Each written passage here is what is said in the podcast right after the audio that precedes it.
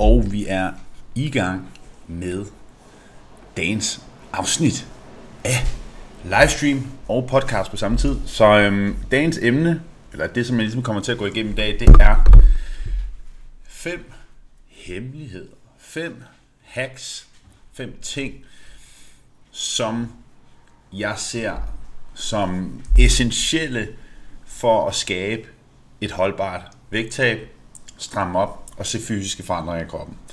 Og øh, alt det her er noget, som vi bruger på hver og en af dem, som vi arbejder med. Og, øh, og blandt andet en af grundene til, at vi får så stor succes med, med dem, som vi hjælper. Og øh, jeg vil allerede nu sige på forhånd, der kommer nok, nok til at være en lille smule baggrundsstøj. Tristan han vil ikke, det er rigtigt, Tristan han vil ikke sove. Um, så det er bare så at ved det, det må jeg ligesom tage med. God aften alle sammen, og god dag til jer, der lytter med på podcasten. Så, som jeg sagde før, fem ting, fem hemmeligheder, fem meget, meget vigtige aspekter af det at skabe et holdbart vægttab og stramme op, skabe de fysiske forandringer og sikre, at det er noget, at det bliver gjort på en måde, som rent faktisk er langtidsholdbart. Fordi ved du hvad, det kan jeg lige så godt sige med det samme, det er fuldstændig fucking ligegyldigt, at du kan tabe dig hurtigt, hvis det er, du ikke kan holde det. Så er det fuldstændig ligegyldigt.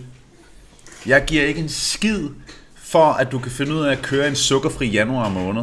At du kan finde ud af at køre en eller anden detox-kur, eller en eller anden åndssvag challenge i x antal uger eller en måned. Det er der, intet, det, der, det er der intet dedikeret ved. Det er der intet disciplineret ved. Fokus er, at det skal være langtidsholdbart. Så, og det var også lige så meget en stikpille til alle jer, der går og venter til januar måned, hvor I, fordi I udskyder, udskyder, udskyder, frem for at rent faktisk gå i gang nu med hvad end det nu måtte være, som det I godt kunne tænke jer. Det er sagt med kærlighed, men der er 16 uger til den 1. januar. Der er tre måneder til december måned. Det, man siger, det tager 3 måneder at få etableret en god ny vane. 3 måneder til, at du kan få etableret en vane inden december måned. Det betyder altså, at du kan få mere madro, du kan få et bedre forhold til mad, du kan nå at tabe dig, du kan nå at få mere energi og mere overskud, og slip for at tage på i december måned, hvis det er, du vælger at tage aktion nu.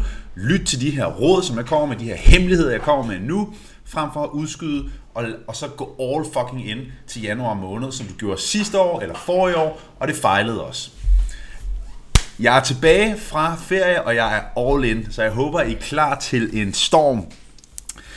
Okay, lad os dykke ned i den. Først vil jeg også bare gerne lige sige øh, velkommen til alle sammen. God aften Denise. God aften Thijs. Der var en masse kendte ansigter, det er dejligt at se. Så meld jeres ankomst i kommentarfeltene. Jeg vil gerne se et flammehav et flamme. Jeg vil gerne se flamme-emojis på Facebook og på Instagram. Og vi kan også lige så meget sige velkommen til Janni til Borg Fitness. Velkommen tilbage. Det bliver godt at få dig i gang. Igen, du er jo vanvittig sej. Så let's fucking rock and roll. Jeg håber, I er klar. Hold på halv Bretter. Her kommer der fem ting. Wow, der var en lampe. Her kommer der fem hemmeligheder, fem hacks, som jeg har brug for, at du kender til, sådan så du ikke ender med at fuck det hele op endnu en gang, så du ikke ender med at tage en eller anden åndssvag kur, når vi rammer januar måned. Jeg vil have, at du tager aktion, aktion nu. Jeg vil have, at du får resultater, og jeg vil have, at du kan holde dem. Og til alle vores klienter, så får I lidt indblik i, hvorfor det er, at nogle af de her ting er rigtig, rigtig vigtige for jeres forløb. For jeg ved, og jeg kan se, at der er rigtig mange af dem, som vi, vi arbejder med, der kigger med her til aften. Let's freaking do this, let's go! Så, vi har fem punkter. Det første punkt, det er overblik. Så overblikket er noget af det aller, aller vigtigste for at skabe resultater, for at skabe et vægttab. Fordi det at skabe et overblik, og jeg siger også tit og ofte, have en struktur og have en plan, men det at have et overblik, struktur, plan, det er sindssygt vigtigt for at lette, undskyld, for at formindske frustration, for at gøre det lettere at kunne vurdere, hvor det er, den går galt hen. Hvor det er, udfordringerne ligger hen. Fordi når du har et overblik, når du ved eksempelvis, hvor mange kalorier du indtager per dag, når du ved, hvor mange måltider du går efter, når du kender til din dagstruktur på, på din mad, nogenlunde hvad, det skal, hvad du skal have at spise.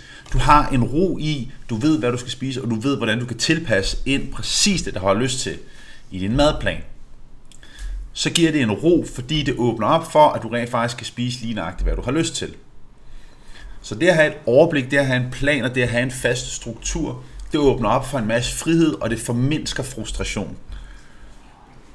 Der er mange, der ser det at have en plan og have en struktur, have et overblik, som om, at det er energikrævende, og det er ressourcekrævende, og det kan være hårdt.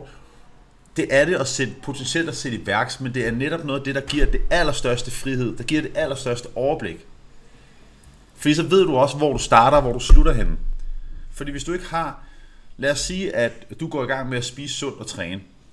Hvor starter du hen? Hvor slutter du hen? Hvornår er sundt sundt? Og hvad, hvad vil det sige at, at, at, at spise sundt? Hvad er ligesom omfanget af det?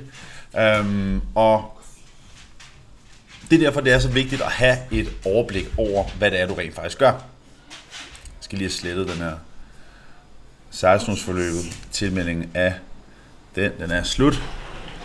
Jeg kan ikke få den fjernet. Sådan der.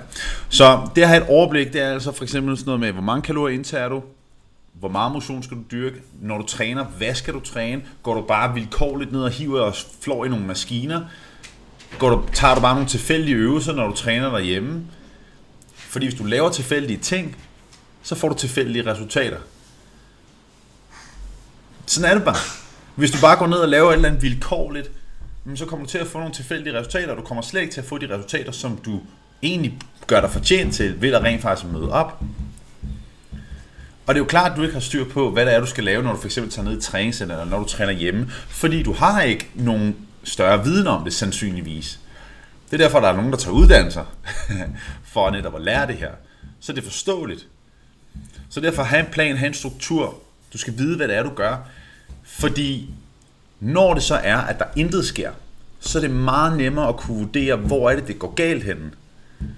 For det, der sker for langt de fleste, og jeg snakkede også om det på min story i dag, det, der sker for langt de fleste, når det er, at de går i gang med deres vægttab, så lige pludselig så rykker vægten sig ikke. Der sker ikke noget, synes de selv.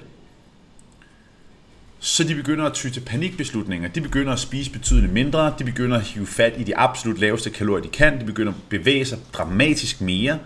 De begynder at panikke og tage panikbeslutninger. Fjern brød, fjern sukker, fjern alkohol. Nu må de slet ikke spise noget som helst ved siden af den plan, som de har. Jamen, så er det, der, så er det jo en, så er det der, hvor at de begynder at lave panikbeslutninger. De begynder at gøre en masse unødvendige ting. Og det er der, hvor mange de ender med at spise meget få kalorier, motionere rigtig meget, ender med at overspise, og så er vi i gang. Så er den negative cirkel ligesom fuldendt. Spiser alt for lidt, fordi der ikke sket noget med det, de gjorde før, tror de. Ender med at overspise, fordi de kan alligevel ikke overholde det. Og så er vi ellers bare i gang. Ikke? Det er derfor, at jeg tror, at 80% af dem, der henvender sig til os, de har prøvet at tabe sig selv, og de kan ikke forstå, hvorfor de ikke har tabt sig, når de spiser næsten ingenting. Det er fordi, at de har perioder, hvor de spiser meget lidt, og så er det perioder, hvor de spiser alt for meget.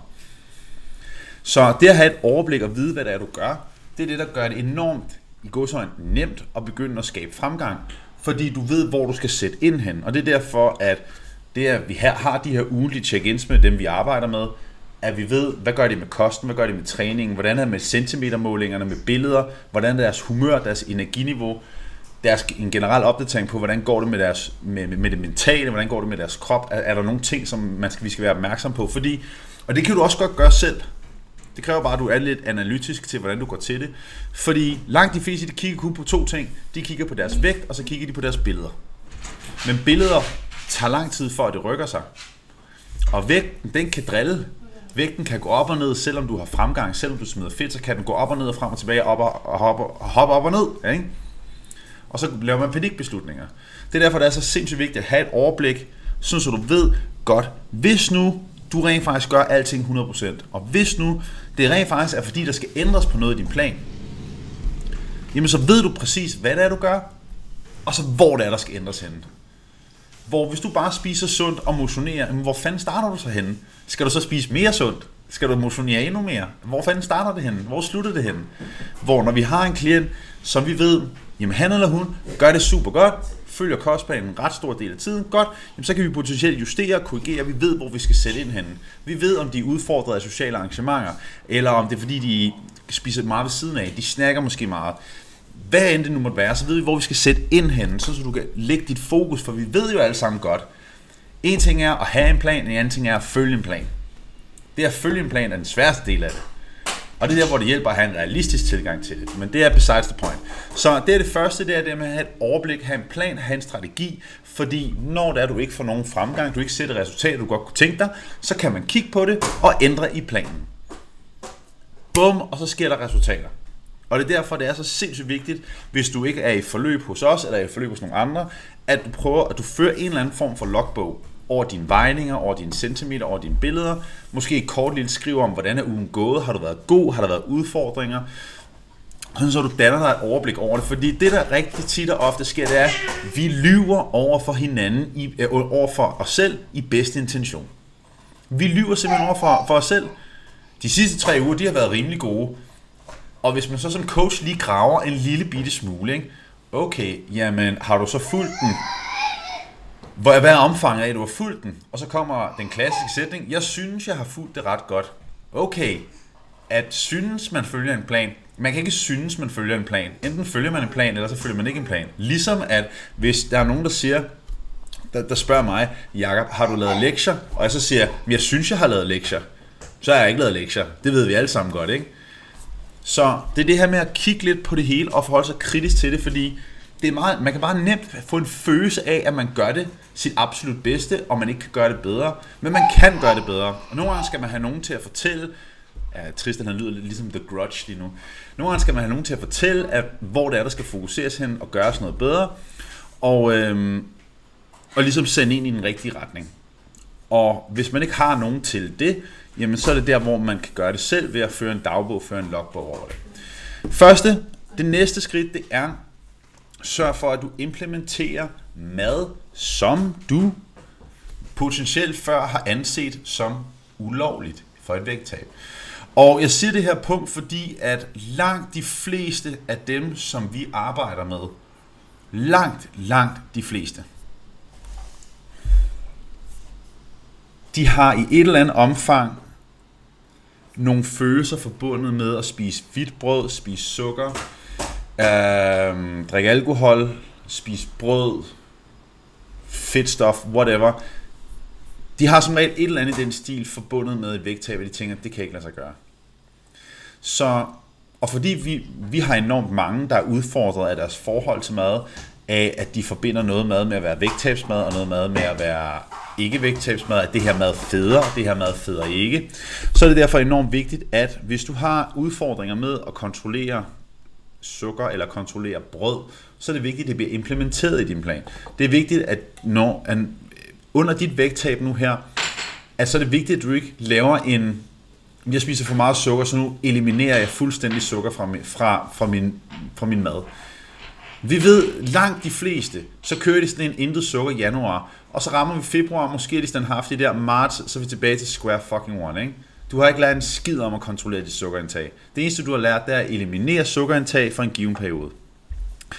Um, så vi vil gerne sørge for at implementere, hvad end det nu er, du synes er vanskeligt med mad, eller hvis der er noget, du har, at du er udfordret af at spise, så vil vi gerne implementere det. Så sørg, sørg for, at du ikke ekskluderer ting, men sørg for, at du implementerer ting. Sørg for, at du ikke fjerner fødevarer eller noget specielt mad, som du er svært ved at kontrollere, fordi så handler så er en af succeserne, en af de ting, der du skal have succes med for at netop skabe det her vægttab, det er netop at kunne lære at kontrollere mængderne af det. Fordi hvis du aldrig nogensinde, det kan godt være, at du kan tabe dig, men hvis du aldrig nogensinde får styr på dit forhold til mad, hvis du aldrig nogensinde får styr på at kontrollere dit sukkerindtag, og kontrollere, når, når der er brød foran dig, listen fortsætter dig ud af. Hvis du aldrig nogensinde får styr på det, så kan det godt være, at du taber dig, men så vil du i rigtig lang, så vil du næsten altid være udfordret af ikke at kunne kontrollere dig med hvad end det nu er for noget, du har svært ved. Og det, med det sagt vil jeg også lige sige, det er meget normalt at have ting, som man bare synes er vanvittigt lækre, og som man bare har lyst til at frode på. Herhjemme, der er det peanut butter, eller for mig er det peanut butter. Jeg elsker peanut butter, når jeg først tager en skefuld, så tager jeg fem skefulde. Og jeg kan snige en skefuld ned hele tiden. Så vi har også bare ting, men det er bare sindssygt vigtigt, at du ikke at du ikke tror, at ved at ekskludere et eller andet fra din dagligdag, at så lærer det dig noget om at begrænse det. For det gør det ikke overhovedet. Og nu vi lige er her, ikke? sørg for, hvis du lytter med på podcasten, at du deler den her podcast med nogle andre, som forhåbentlig også kunne få gavn af det. Og hvis I kigger med på livestreamsene, Instagram og Facebook, giv lige videoen her et like. Det betyder rigtig meget for mig. Så tak for det. Næste punkt. Det går hurtigt i dag, og det er fordi, jeg er velforberedt. Well prepared. Næste skridt, det er det at få nok protein. Der kommer en masse likes ind. Tak for det. Jeg værdsætter det. At få nok protein. Kommer en lille hurtig. Hvorfor skal du få nok protein? Fra 30-årsalderen og frem, så vil du hvert årti tabe omkring 2% af din muskelmasse. Det kan godt være, at det lyder ubetydeligt, men 2% er rigtig meget. Fordi når du taber muskelmasse, så bliver dine knogler også sværere, dine muskler bliver sværere. Det vil sige, at du, din forbrænding den kan dale en lille smule. Din evne til at bruge og håndtere kulhydrater falder, fordi jo mere muskelmasse du har, jo bedre bruger din krop sukker, jo bedre bruger din krop kulhydrater. Og til alle jer kvinder, der er i overgangsalderen, til alle jer kvinder, der har PCOS, der er vi meget interesseret i at have en høj insulinfølsomhed, det vil sige en høj evne til at bruge og håndtere kulhydrater. Derfor er styrketræning og forøgelse af muskelmasse alfa og omega, når man har PCO, PCOS øh, og i overgangsalderen. Så styrketræning. Og når man styrketræner, så er det det her med protein. Protein er byggestenene for bøfferne. Det er nødvendigt. Og i og med, at muskelmassen daler for hvert årti en hel del, så er vi altså rigtig interesseret i at sørge for at holde et fornuftigt proteinindtag. Især når det er, at vi styrketræner. Så, og det der også, nogle, nogle fordele, der også er ved protein, det er et, at det mætter mere end nogle af de andre makronutrienter. Og de andre makronutrienter, det er kulhydrater, og det er fedt. Så det mætter mere. Det er også en fordel, når man gerne vil tabe sig og smide fedt. Hvis man er mæt, så er det der, hvor man taber sig meget nemmere. Nummer to, kroppen bruger mere energi på at forbrænde protein kontra kulhydrater og fedt. Kroppen bruger faktisk 30 procent. Øh, hvis du indtager 100 kalorier fra protein, så, bruger, så får din krop faktisk kun 70 kalorier. Hvor når, når du indtager 100 kalorier fra kulhydrater, så bruger din krop omkring uh, undskyld, så, så er der 90, så får din krop 90 kalorier, hvor fedt, der optager den stort set alle kalorierne ret interessant. Så man kan faktisk ende med at spise flere kalorier på et højere proteinindtag. Og det er der nok nogle af vores klienter, der har oplevet, fordi vi er glade for proteiner. Så det at bygge muskelmasse burde være i alles interesse i et eller andet omfang. Der er ikke nogen, der siger, at man skal løfte bøffer, muskler og styrketræne for fuld pedal mange gange om ugen. Men det at have en eller anden form for styrketræningselement giver rigtig god mening. Om det er noget hjemmetræning med elastikker med håndvægte, om det er fitness, hvad fanden det nu er, men det giver rigtig god mening at sørge for at have noget styrketræning inden, fordi uanset om du ved det eller ej, så daler din muskelmasse år for år. Og hvis du er en kvinde i overgangsalderen, som jeg sagde før, så er du meget interesseret i at få mere muskelmasse, for det gør rigtig meget. Næste punkt. Er I med så lang tid? Er vi med? Kan jeg ikke lige få et, øh, et flammehav i kommentarfeltene? Jeg skal lige se, om I er vågne, om I er med. Der er i hvert fald en masse mennesker på Facebook, og der er også en fornuftig slat med på Instagram. Så det er dejligt at se. Alright. Lad os gå videre til... Vi har to punkter tilbage. Vi har to vigtige punkter tilbage. Lige for at lave en hurtig opsummering. Det første, det var, at vi skal sørge for at have et overblik, vi skal sørge for at have en plan, have en struktur, for det hjælper os til at skabe en frihed, og det hjælper os til at kunne finde ud af, hvorfor er det, at det rent faktisk ikke rykker sig. Plus, det åbner op for muligheden for at implementere, frem for at ekskludere. For rigtig mange, når de vil tabe sig, så, ser, så er de frustrerede over, at det ikke rykker, tror de, og så begynder de at ty til øh, nødløsninger, sultedieter, udelukke fødevarer. Det kan vi ikke lide. Og lige om lidt kommer jeg nemlig til det punkt, som fører mig videre til det her med fremgang. Ikke? For det er dejligt at se I aktive. I love it. Fantastisk. Dejligt. Okay, så det næste punkt her, det er vægten. Så en ting, der er enormt vigtig for at skabe et vægttab, for at skabe et holdbart vægttab, det er at lære at forstå vægten. Og kæft for det sejt. Og hvor er det fedt at se så mange borgere, der følger med Ja yeah, tak, I love it. Thomas, godt at se dig herinde også. Lær at forstå vægten. En stor del, nu har jeg efterhånden været coach i snart 10 år. Og hvis ikke mere end det, det kommer an på, hvornår man tæller fra. Men øh, jeg tror, jeg har været jeg startede Borg Fitness for 8,5 år, 9 år siden, tror jeg. Det omkring 8 år. Plus minus, det omkring. Men jeg har haft klienter meget længere end det. Og, øh, og størstedelen af dem har altid været omkring vægttab. En af de ting, som jeg og mine kollegaer bruger allermest energi på, og allermest og bruger meget tid på, det er at berolige. Det er at skabe ro.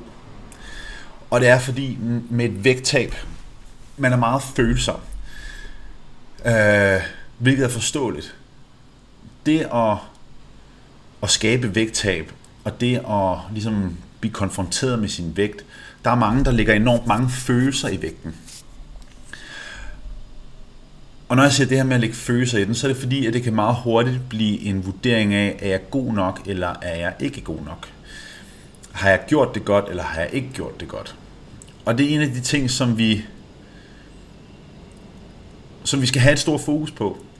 Fordi der bliver lagt meget, meget af noget værd i den her vægt her, desværre. Og det er noget af det, som vi arbejder rigtig meget at komme væk fra. Fordi, og jeg er sikker på, at der er nogen af jer, der kan genkende det her. I må meget gerne tilkendegive, hvis I kan genkende det. Nemlig, at man, man, synes, man, har gjort, man synes, man har gjort det rigtig godt. Man har kæmpet, man har knoklet. Det har været en hård uge. Det har været nogle hårde uger måske endda. Og vægten rykker sig bare ikke. Man træder op på den her vægt med store forhåbninger. Med, man er bare sådan, jeg ved, den har rykket sig. Jeg ved det.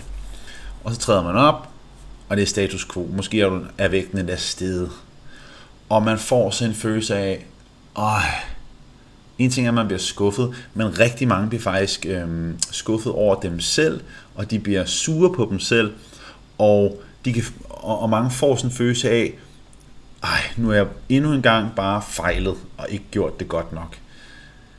Øhm, og det er noget af det, som vi arbejder rigtig meget med at komme væk fra. Og ligesom få fjernet følelserne relateret til den her vægt her. Fordi, og jeg kommer til om lidt, hvorfor. Fordi hvis man lader sig blive kontrolleret enormt meget af følelser i et vægttab, hvilket jeg ved, at mange af jer kan relatere til, fordi det er meget normalt. Også fordi det er, der er mange, der har været haft et, et, et dårligt forhold til deres vægt i mange, mange, mange år. Der har, altså jeg kan jo tydeligt huske som, som dreng, op til sundhedsplejersken, i folkeskolen, og jeg fik at vide, at jeg var altså, jeg var altså for tyk. Jeg vejede for meget. Tænk at sige det til en knæk på, hvad man var i 7. klasse eller 8. klasse, eller hvad fanden det var. Jeg vejede altså for meget. Jeg aner ikke, hvad fanden det betyder. Jeg vejer for meget. Hvad fanden betyder det? Øhm, men det er jo noget, der hænger ved. Så det her store vægtfokus, er noget, som der bare er rigtig mange, der har, især hvis man har kæmpet med sin vægt i rigtig mange år. Så der ligger mange følelser i vægten, der ligger meget en vurdering af sit selvværd i vægten. Og sådan skal det helst ikke være. Fordi vægt er i bund og grund bare tyngdekraft. Hvad siger vægten? Det er tyngdekraft. Og vægten er nemlig lige så meget også et spørgsmål om, hvor meget væske holder din krop, skal du lægge en ordentlig lort, for at sige det lige ud. Skal du på toilettet? Skal du tisse? Hvordan har du sovet? Hvordan har du, har du trænet hårdt? Har du trænet meget? Hvad har du spist? Hvor meget salt har du indtaget? Hvor meget væske har du indtaget? Hvor er du henne i din periode? De her ting spiller en rigtig stor rolle for, hvad tyngdekraften beslutter sig for, at du vejer. Så uanset om du måtte have gjort det fænomenalt i to uger, perfekt, så kan det stadigvæk godt betyde, at din vægt ikke har rykket sig. Selvom du har smidt fedt. Og det er det, der er meget vigtigt at, at ligesom hæfte sig ved, og jeg gerne vil have, at du ligesom hæfter dig ved nu her, ikke? det er, at du kan sagtens tabe fedt, uden at tabe vægt. Fordi vægten den bliver påvirket af så mange forskellige faktorer, som du ikke er i stand til at kunne kontrollere. Det, som du er i stand til at kontrollere, det er, hvad sker der med din vægt hen over længere tid og du er i stand til at kontrollere, hvad det er, du gør. Du er i stand til at kontrollere, eller i hvert fald forsøge med kosten, med din motion, med din søvn. Listen fortsætter. Det er du i stand til at kontrollere. Men du kan ikke kontrollere, hvad din vægt siger mandag morgen. Det kan du ikke. Du kan forsøge at lægge oddsene hen imod, at den går nedad, men det er ikke en sikkerhed for, at den rent faktisk går nedad, selvom du har smidt fedt. Så vi bruger rigtig meget energi på at, øh, at berolige og ligesom skabe en forståelse for vægten. Fordi en af de ting, som ødelægger allerflest vægttab, det er nemlig, at man lader sig påvirke af vægten, og det påvirker, hvad det er, man gør. Og det var det, jeg snakkede om tidligere, nemlig det her med, at man laver pan- panikbeslutninger. Man har, vægten har ikke rykket sig i to uger, man panikker, man spiser endnu mindre, man fjerner måske brød, man fjerner måske kulhydrater, man fjerner et eller andet, man går til ekstremerne, og det gør så, at man ender med at overspise på bestemte tidspunkter, med at snakke meget mere, fordi det er svært at overholde, hvor realiteten måske en havde været, at du har faktisk smidt fedt, det eneste var bare, at din vægt var forhøjet. Det kunne være, at dagen efter, så havde du bare to kilo mindre, og det kan sagtens ske, det er meget normalt. Så det er derfor, det hele ligesom fletter sammen nu. Det at have et overblik og have en forståelse for vægten er sindssygt vigtige dele af at skabe et succesfuldt vægttab.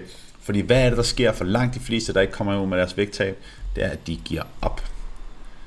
De er ikke vedholdende nok.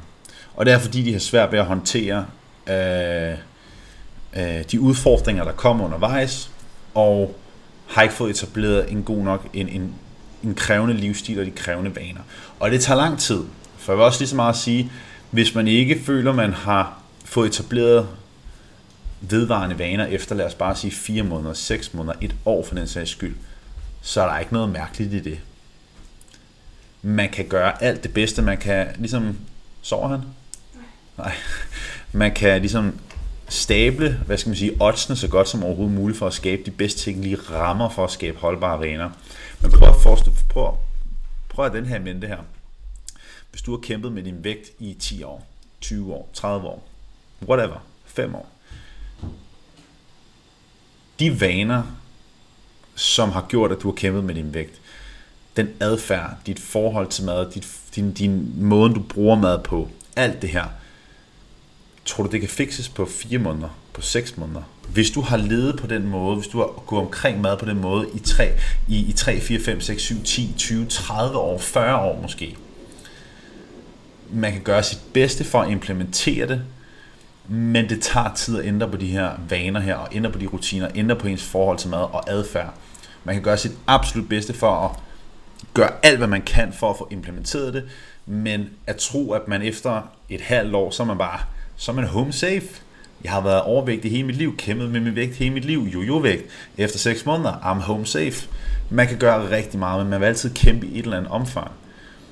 Og jeg siger også det her ud fra en personlig erfaring, til dem, der ikke ved det, jeg var overvægtig som dreng. Den dag i dag er jeg stadigvæk noget, jeg tænker over. Jeg er stadig bevidst om min krop i det omfang, at jeg, jeg ved, hvor jeg kommer fra. Og, og det er okay at have det sådan. Så en forståelse for vægten er altså enormt vigtig, og øh, er nødvendig for at skabe et holdbart vægttab. Fordi hvis man ikke har en forståelse af vægten, så ender man med at træffe beslutninger, som er helt gale Mathias i forhold til, hvor det er, man gerne vil hen. Og det er ikke så godt. Det sidste punkt, det er, er I med så langt? Vi skifter over til spørgerunde bagefter, så hvis I har nogle spørgsmål for til kost, vægttab, træning, you name it, så kan I stille dem bagefter. Sidste punkt her, det er, gør plads til at være social. Gør plads til at ikke følge planen. Gør plads til at ikke følge den struktur, den plan, som du har, og acceptere, at der vil være tidspunkter, hvor det, tempoet ikke går super hurtigt, og der vil være tidspunkter, hvor det går lidt hurtigere. Fordi, og jeg kan rigtig, jeg kan rigtig godt lide den her, den her saying her, der nemlig hedder, at vil du gerne være god til at følge en kur, eller vil du være god til at, at følge din livsstil, og ændre din livsstil? Fordi der er jo mange, der er i stand til at følge en meget striks kur for en given periode. Det er der rigtig mange, der er gode til. Men det er rigtig svært at balancere det.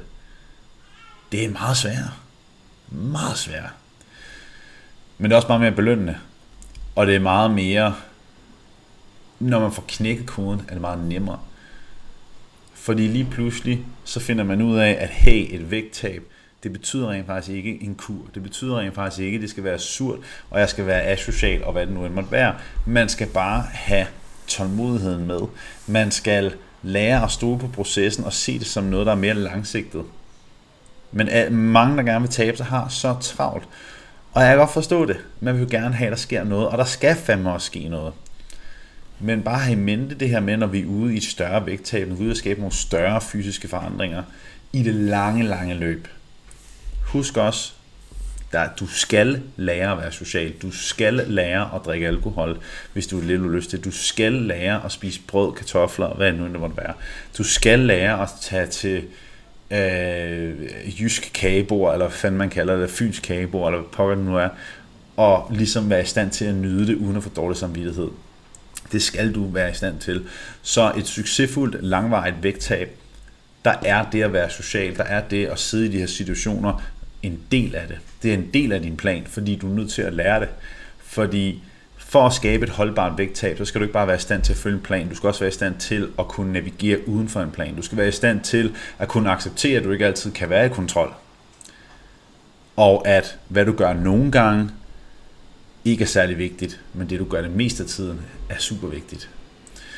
Så det var de fem punkter, jeg havde for dagen for at skabe et holdbart vægttab og stramme op succesfuldt i det lange løb. Hvis du har nogle spørgsmål, hvis der er noget, du tvivl om, skriv nu or forever hold your peace. Så nu skal vi lige se, rykke over til spørgsmål. Se om der hover sådan nogle spørgsmål op. Jeg åbner også lige Facebook her på min computer, hvis der er noget som helst. Da, da, da, da, da, da. Og i mellemtiden kan jeg sige, at uh, Tristan han sover ikke. Han er i, lige kommet i tierspring, hvor at han har det her uh, separationsangst. Og det betyder simpelthen bare, at uh, han har pænt svært ved at falde i søvn. Maj, Britt, hun spørger, kan man spise for mange proteiner? At du kan i bund og grund spise for meget af hvad som helst. Du kan spise for mange æbler, du kan spise for meget af alt. Men, øh, men for at nå op til et punkt, hvor at du kan få for meget protein, at dine nyrer ikke kan håndtere det, så skal du op på så absurde mængder, at det ikke er, det er ikke muligt for dig, Majbrit, eller for nogen mennesker, at spise så meget protein. Vi snakker mange, mange 100 gram protein per dag. Og selv da viser forskning ikke, at det er skadeligt. Det eneste, der er, det er, hvis man har dårlige nyrer, så er det der, hvor man skal være opmærksom på sit proteinindtag, men det har langt de fleste ikke. Sasha spørger om HIT-træning betegnet som styrketræning. Jeg, jeg ved ikke, om du, om, du, om du betegner det rigtigt, men HIT, det står for High Intensity Training, og det er styrketræning. Uh, det er i hvert fald en metodik, man bruger, når det er, man styrketræner. Um, eller om du mener HIIT, det står for High Intensity Interval Training. Og det er intervaltræning, men det er stadig ikke styrketræning. Man kan ikke, der er ikke noget, som kan betegnes som styrketræning, hvis ikke det betyder, at du løfter noget vægt inden for en 8-20 gentagelser, 5-20 gentagelser, 1-20 gentagelser, whatever, og vægten udfordrer dig. Um, ligesom vil jeg heller ikke kalde det sådan det, som er vigtigt, det er, at styrketræning skal være noget, der udfordrer dig. At stå og lave 30 squats med kropsvægt derhjemme, og det ikke er hårdt, og så hoppe i cirk, køre i cirkler. Jeg vil ikke kategorisere det som styrketræning, fordi du får ikke alle fordelene fra styrketræning. For at få fordelene fra styrketræning, som er forøget muskelmasse, en bedre evne til at håndtere og bruge kulhydrater, øh, der kræver det, at du løfter en given mængde vægt, om det er din kropsvægt, hvis du ikke har så meget styrke eller muskelmasse, eller hvad det må være. Men det skal være noget, som, som er udfordrende inden for 1-20 gentagelser. Det er ikke styrketræning, hvis man kan ligge og lave hundredvis af mavebøjninger, eller hvad det må være. Det er, man laver selvfølgelig en eller anden form for styrketræningsøvelse, men du får ikke fordele fra det. Hvad hvis man er kalorieunderskud? Er det så okay, hvis ens kalorier mest kommer fra protein? Uden tvivl. Så i bund og grund, uanset hvor dine kalorier, kalorier kommer fra, når du er i kalorieunderskud, så vil du tabe dig. Så vil du tabe dig. Så, og protein er en af de ting, som er altid er vigtige at prioritere, når det er, man gerne vil tabe sig. Kulhydrater og fedt er ikke sådan er ikke vanvittigt vigtige, men de er stadig vigtige selvfølgelig, fordi kulhydrater smager godt, fedt smager godt, og man skal have en god og alsidig kost. Øhm, men nu ved jeg selvfølgelig ikke, hvad omfanget er, hvis du skriver, at de fleste af dine kalorier kommer fra protein. Der, du burde ikke få mere protein end 40% af din kost. Og 40% er endda højt sat. Øhm, Stine, hun skriver, godt spørgsmål Stine, indimellem synes jeg, at det er en meget lang rejse. Hvordan gør jeg det, når jeg indimellem mister mod? Nogle gode venner, jeg kan sige til mig selv, yes, lad mig, jeg tror det bedste, jeg kan sige, det er, den, der kan lide at gå, er den person, er den, der kan lide, der, den person, der kan lide at gå, er den person, der vil gå allerlængst. Og hvad betyder det så for dig? Det betyder for dig, at du skal også finde noget i den, det, du har i gang i lige nu, som, som, som ligesom gør, at det her det er en fornøjelse. At det her det er noget, der er værd for dig. Fordi hvis du på nuværende tidspunkt tænker, fuck det her, jamen er det så fordi, at du synes, det er svært? Okay, det må man godt synes. Eller er det fordi, at du synes, styrketræning bare er noget røv og nøgler? Du synes, det er meget kedeligt, du gider det, ikke? Så kan det være, at du skal finde noget andet fysisk aktivitet at lave. Øhm, så, så det her med at finde ud af, finde det i processen, som du nyder. Og der vil jeg også lige så meget at sige, der vil også være perioder, hvor at man mister modet, og hvor der ikke er nogen magisk sætning, hvor der ikke er noget til det, andet end at sige, suck it up and go to work. Forstået på den måde, at vi kan, vi kan snakke rigtig meget omkring, at der skal fokuseres på det, på at man skal holde et godt mindset, og det her med, at man skal nyde at gå, og man skal nyde processen og alt det her, men der vil også bare være perioder, hvor man mister modet, hvor man synes, det er røv og nøgler, hvor man ikke synes, det er en fornøjelse, og hvor at man kan vælge at give op, eller man kan vælge at simpelthen at knokle derud af og fortsætte. Øhm, fordi uanset hvem man er, vil man have perioder, hvor man ikke er motiveret, men have perioder, hvor man ikke har en gejsten til det. Og der er man nødt til bare at suck it up og gøre det. Men det jeg også vil gøre, hvis jeg var dig, Stine, det er, at jeg vil kigge på, hvornår er det, du mister modet. Mister du mod på bestemte tidspunkter? Er det bestemte ting, der gør, at du mister modet? Og så prøve at analysere lidt på det og kigge på det. Fordi hvis du mister modet, så er det sandsynligvis fordi, at du heller ikke får en gulderød. Harley, ah, ah, kom. Her, kom her. Sit. Um, fordi hvis du mister modet, så er det måske også fordi, du mister en guldråd. Er det fordi, du ikke får resultater? Er det fordi, du stopper med at gøre det, der skal til, så du ikke får resultater, og så mister du modet? Så det betyder, at du skal arbejde med din kontinuitet og din vedholdenhed. Fordi langt de fleste, de har motivation, de har mod oppe, når de får resultater. Men når de stopper med at gøre det, der skal til, så mister de mod, de mister motivationen. Surprise, surprise. Og det er fordi, man nogle gange bare er nødt til at gøre det, der skal til, velvidende, at det her, det giver mig resultater, det her, det giver mig min guldråd, det giver mig det, jeg gerne vil have, og så kommer modet. Øhm, for vi kan også sige, at det her med at miste mod betyder også lidt det samme som at miste motivationen. Og der er mange, der tror, at man skal være motiveret for at udrette noget. Man skal ikke være motiveret. Man skal ikke være motiveret for at gøre en skid. Man skal stole på den plan, man har. Og man skal vide, at hvis jeg bare fortsætter, så skal det nok blive bedre så skal jeg nok få det her mod igen. Så skal jeg nok få den her motivation op igen. Så skal jeg nok føle, at det er det hele værd. Men der vil være perioder, hvor det ikke føles som om, at det er særlig fedt. Og det er okay. Øhm, og, jeg, og jeg synes bare, at det er en lidt overset del i alt det her med vaneændringer og vægttab og livsstil, fordi det, det bliver helt hurtigt meget lidt fluffy og lidt sådan, at man skal nyde processen og bla bla bla. Men der er også bare et element, der hedder, det er fucking hårdt at skabe et vægttab. Det er fucking hårdt at ændre sine vaner og ændre sin adfærd. Det er hårdt. Og nogle gange, så, kan, så, kan man, så er man nødt til at se bort fra alle de her fluffy råd, og bare sige, det er hårdt lige nu, det er okay, det er hårdt, men jeg vil gerne det her, så lige nu må jeg suck it up, fordi hvis du sucker it up, hvis du fortsætter, når det er allerhårdest, så er det der, du udvikler dig allermest. Det er det, du bliver endnu mere badass. Det er det, du bliver endnu sejere. Det er det, du beviser over for dig selv, at du har det her, at du har styr på det. Fordi dem, der altid giver op, når det er svært, det er dem, der aldrig nogensinde kommer i mål. Og det er derfor, man nogle gange også er nødt til at, at fokusere på at gøre lidt mindre. Fordi når du mister mod, så prøv i stedet for at skrue ned for dine forventninger, frem for at det er alt eller intet, når du mister motivationen, selv tak Stine, og det var et rigtig godt spørgsmål, for Stine, jeg ved, der er så mange, der kæmper med præcis det, du skriver her, Stine. Så mange. Jeg har gjort det her i snart 10 år. Der er så mange, der kæmper med præcis det der. Det er, der er så mange af dem, vi hjælper, der kæmper med det der. Så lige den sidste ting i forhold til det geniale spørgsmål. Når det er, I mister modet, når det er, I mister motivationen, i stedet for at tænke, fuck det, nu holder jeg lige en pause på en uge. Lav lidt mindre. Skru ned for forventningerne men lad være med at stoppe med at gøre noget. Godt. Jeg scroller lige lidt op for at se, om der er nogle spørgsmål, jeg har misset. Der var også en masse spørgsmål på Instagram.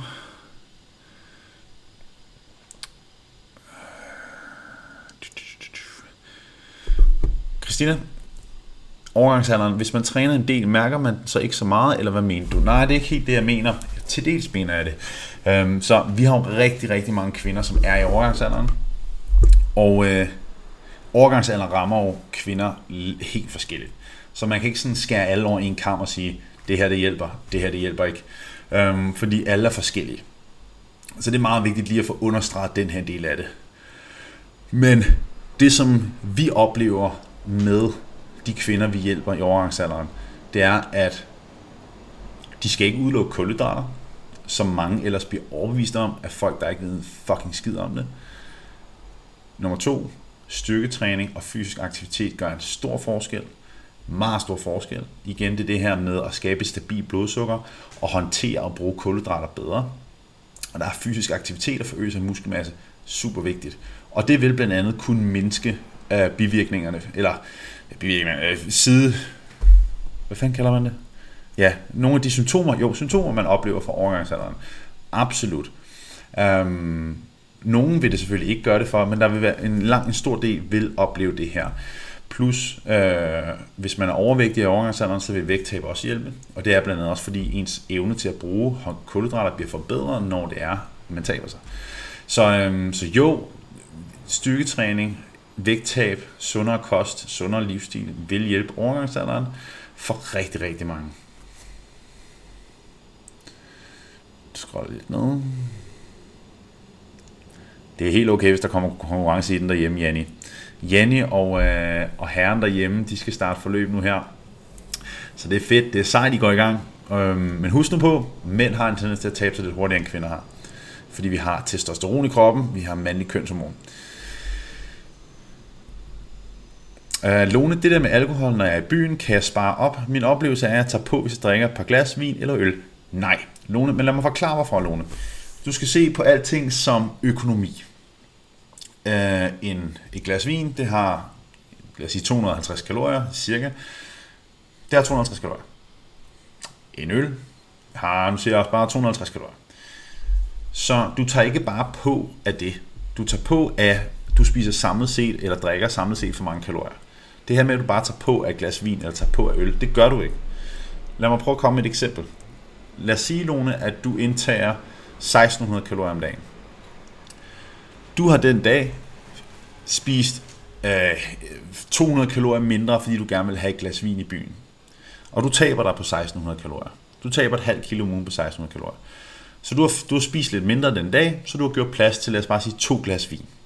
Eller øl. To glas vin. Hvis du rammer 1600 kalorier med lidt mindre mad og to glas vin, eller om du rammer, rammer undskyld, øh, eller om du spiser de 1600 kalorier fra ren mad, de to ting vil skabe stort set det samme vægttab. Det er meget vigtigt at huske på, I skal aldrig se, der er ikke noget mad eller drikkelse, hvor det hedder, jeg tager bare på bare at kigge på det, jeg tager bare på at bare tage en lille bid af det. Sådan hænger det ikke sammen. Mad har en given mængde kalorier, mad har en given mængde energi, og mere er der ikke til end det. Der er noget, der har en højere mængde energi, der er noget, der har en lavere mængde energi. Men naturligvis, Lone, så vil jeg også sige, at alkohol er en af de ting, hvor man kan indtage uhyrligt mange kalorier meget hurtigt. Um, så øh, jeg kan godt forstå din pointe. Det løber meget hurtigt løbsk. Det er meget nemt at indtage plus 1500 kalorier på en aften, hvor man drikker vin og en cocktail. Uden tvivl. Altså lad mig sige sådan, en aften med, lad os sige, fire glas vin og to cocktails, så er du i hvert fald op på plus 1200 kalorier i kun alkohol. Det går meget hurtigt.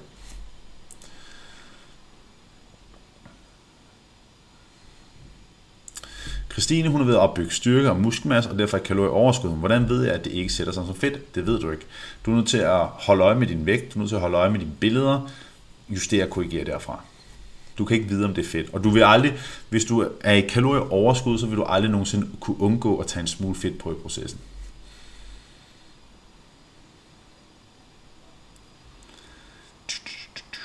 Scroller lidt ned her.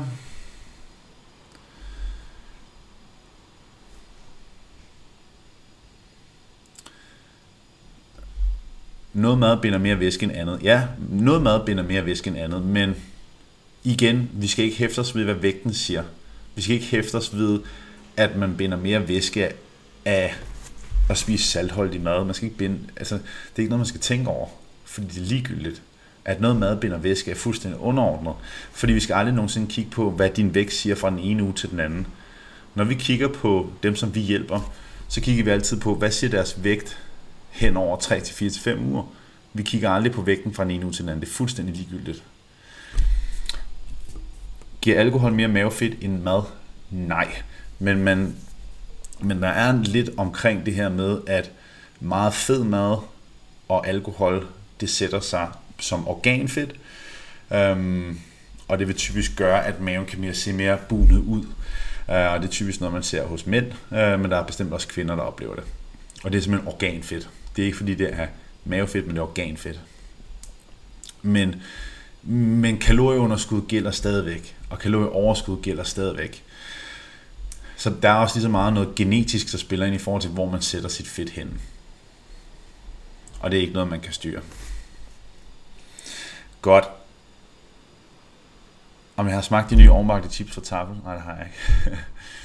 det har jeg sgu ikke. Uh, Christina, hun er en tidligere borger, træner stadig og lever selvfølgelig stadig sund, er 44 år og mærker intet til overgangsalderen endnu. Boom! I love it. I love it. Rabias, hun spørger, hvor mange skridt per dag vil du anbefale? Det, som er realistisk for dig at få ind i din hverdag, som passer til dig. Lad mig sige det sådan her. Der er enormt store sund helbredsmæssige fordele at hente fra et, et skridt per dag op imod 8.000 skridt per dag. Alt over 8.000 skridt per dag, det er ikke, der har der ikke lige så meget rent helbredsmæssigt at hente. Så hvis man skal stræbe efter noget, som er super ideelt, så er det omkring 8.000 skridt per dag. 10.000 skridt er også er en smule bedre, men fordelene er enormt drastiske fra op imod 8.000 skridt per dag. Men jeg vil sige, at det handler om at finde noget, man kan være vedholdenhed og fortsætte med, og kunne holde sig til. Fordi der er ikke nogen grund til at gå 10.000 skridt om dagen, hvis du styrketræner 4-5-6 gange om ugen, og du ikke har brug for at være mere aktiv. Så man skal se det i et større billede, hvor, hvad laver man ellers i løbet af ugen.